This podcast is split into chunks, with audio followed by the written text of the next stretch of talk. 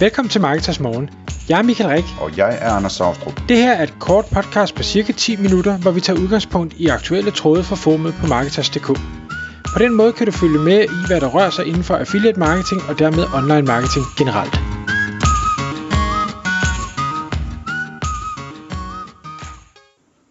Godmorgen Michael, Godmorgen, Anders. og velkommen i Løvens Hule. Ja, tak. Jeg kan forstå, at øh, du gerne vil pitche øh, en idé om en Kickstarter-kampagne med nogle tøjdyr.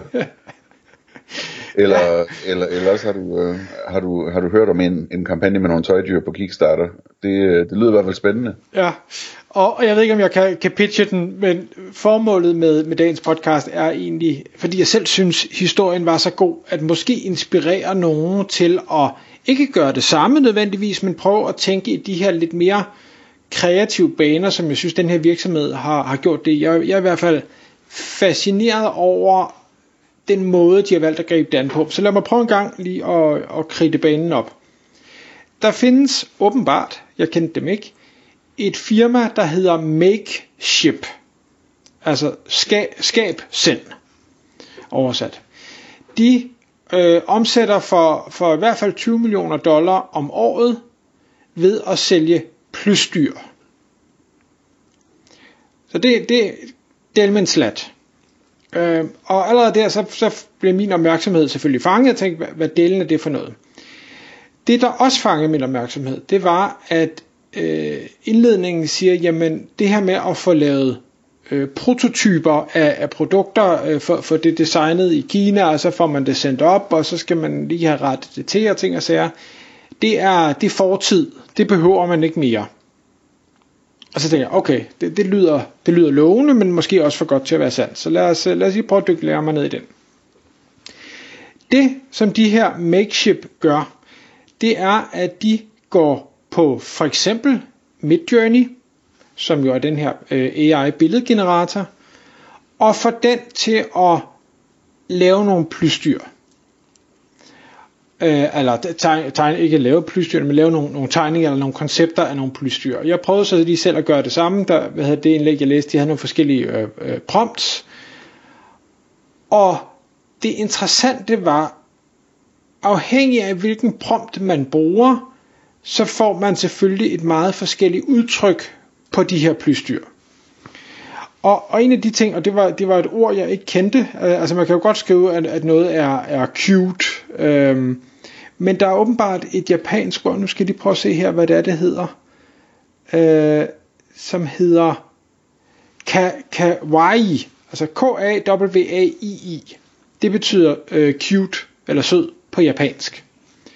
Okay, det tager jeg dit ord for. Ja, ja, jeg har heller ikke slået det op. Men bruger man det ord, når man så laver sin prompt på Midjourney for eksempel, så får man det her sådan lidt japanske, ikke, ikke manga, men sådan lidt... Ah, så det, det er et udtryk, der er sådan ligesom er en stilart eller eller Ja, det, det tror jeg. Altså det, det er ja. sådan lidt sødt, og det er, det er nogle store øjne, og, og sådan et eller andet i den stil. Og det giver sådan et helt specielt øh, look til de her plysdyr.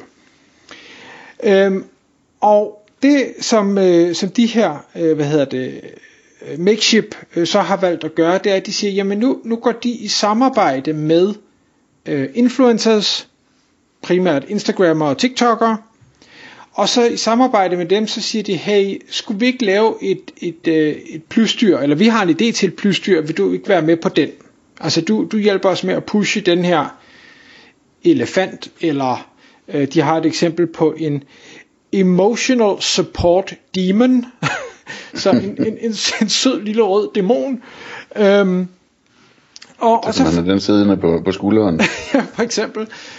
Og så, så får de de her øh, x antal influencers til at være med på, på den her idé med det her specifikke øh, plysdyr. Og pushe det ud. Så kører de Kickstarter-kampagner. Det vil sige, at de har slet ikke produkt. Der er ikke lavet noget som helst. Der er kun lavet den her tegning via AI. Og så er der lavet det her samarbejde med de her øh, influencers. Og så kører man Kickstarter-kampagner. Og for eksempel den her Emotional Support Demon. De kører i tror de kører kampagnerne i 21 dage på Kickstarter. Lige den her specifikt havde solgt lidt over 25.000 enheder af 38 dollar stykket. Okay. Det vil sige cirka en million dollar i omsætning. Ja. Uden at man skal lave dem. Uden at man skal lave dem til at starte med. Det skal man selvfølgelig så bagefter, det er klart. Men så har man ligesom fået valideret, at ideen den virker. Og Ja, det jeg, behøver man vel egentlig ikke. Altså, man kan vel også bare øh, sige, det blev ikke til noget, og så beholder Kickstarter pengene, og sender dem tilbage til kunderne, ikke? Jo, jo, jo det, det kunne man gøre. Øh, Ja. men, men det vil selvfølgelig være ærgerligt, hvis, hvis der ligger en million potentielle Ja, ja. venter. Øhm, Det er klart. men, men nu de her makeshift, de har, de har sikkert startet på den måde, at, at man har ligesom prøvet med en, og så så man, hvad, hvad, øh, hvad bliver det til, og kunne man forfine det, og hvad er det for nogle influencers, der virker, og ting og sager. Øh, og så har man selvfølgelig fundet en eller anden fabrikant i Kina, som, som så kan lave det her øh, til, en- til en god pris, og, og fornuftig mængde, og øh, god tid, og alt sådan noget. Men det, jeg synes, der var, var fedt, det var, at de har ikke bare gjort det den her ene gang. Efter sine, og jeg har ikke testet det, så har de mere end 400 Kickstarter-kampagnen kørende af gangen på plysdyr.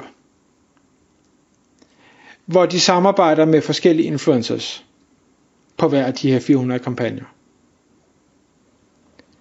Så kan jeg da bedre forstå, at Kickstarter virker som et sted, jeg gider at være. ja. men, men jeg tænker er der bare... så mange kampagner, der kører der? Det er jo da helt åndssvagt. Åbenbart.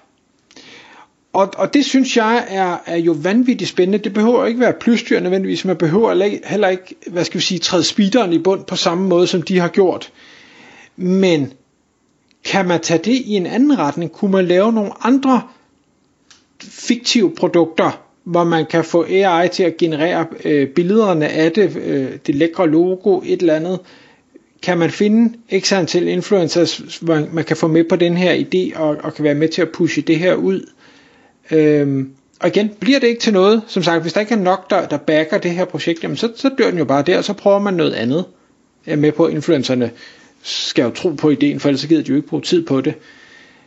Men jeg tænkte bare, hvor, hvor er det smart, i stedet for at man, man tænker, at jeg kunne godt tænke mig at lave et eller andet, og så skal man have fat i nogen i Kina, og så skal det produceres, og så skal man, altså, vi kan virkelig, lidt ligesom du i andre podcasts, Anders, har sagt, man kan jo også bare købe noget Google Ads, øh, til, til sit affiliate-koncept, bare for at se, om det virker. Man behøver ikke øh, lave alt for meget SEO til at starte med. Man kan, man kan teste af ved betalt trafik, og det her er jo sådan, det, det er jo gratis validering nærmest af din forretningsidé. Ja. Ja, så er der garanteret sådan nogle synergier i det med, at man, man kan skrive beskeder til dem, der var med på den ene Kickstarter-kampagne om, at nu kommer den næste og sådan noget, øh, kunne jeg forestille mig. Lige præcis.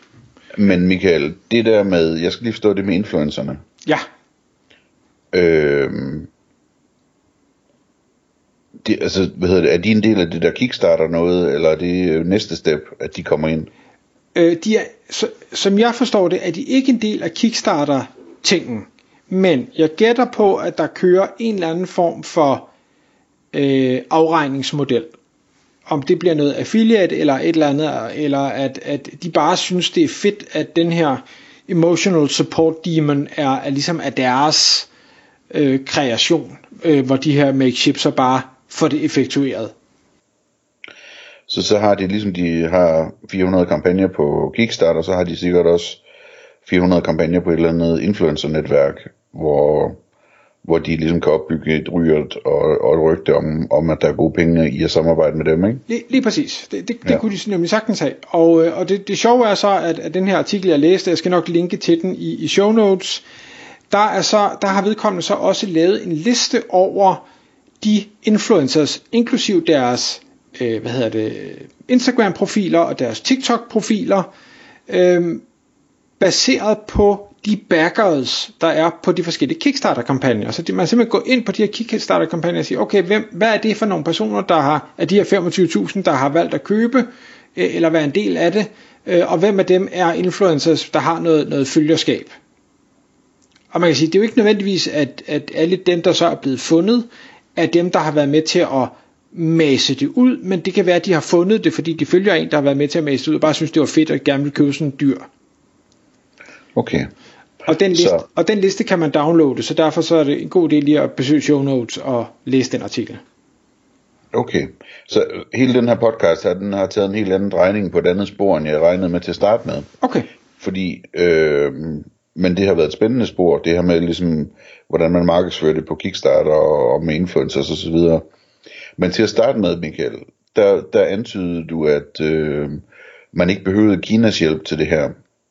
Øhm, så jeg gættede jo på, at en del af historien ville være noget med, at man brugte sådan nogle øh, maskinrobotvæverier i Europa eller øh, et eller andet øh, til at lave de der plysdyr. Men det er ikke en del af historien. De kommer fra Kina så til sidst, Ej, eller hvad? det, det, det aner jeg ikke. Det, det melder historien ikke noget om, hvor den kommer fra. Okay, okay.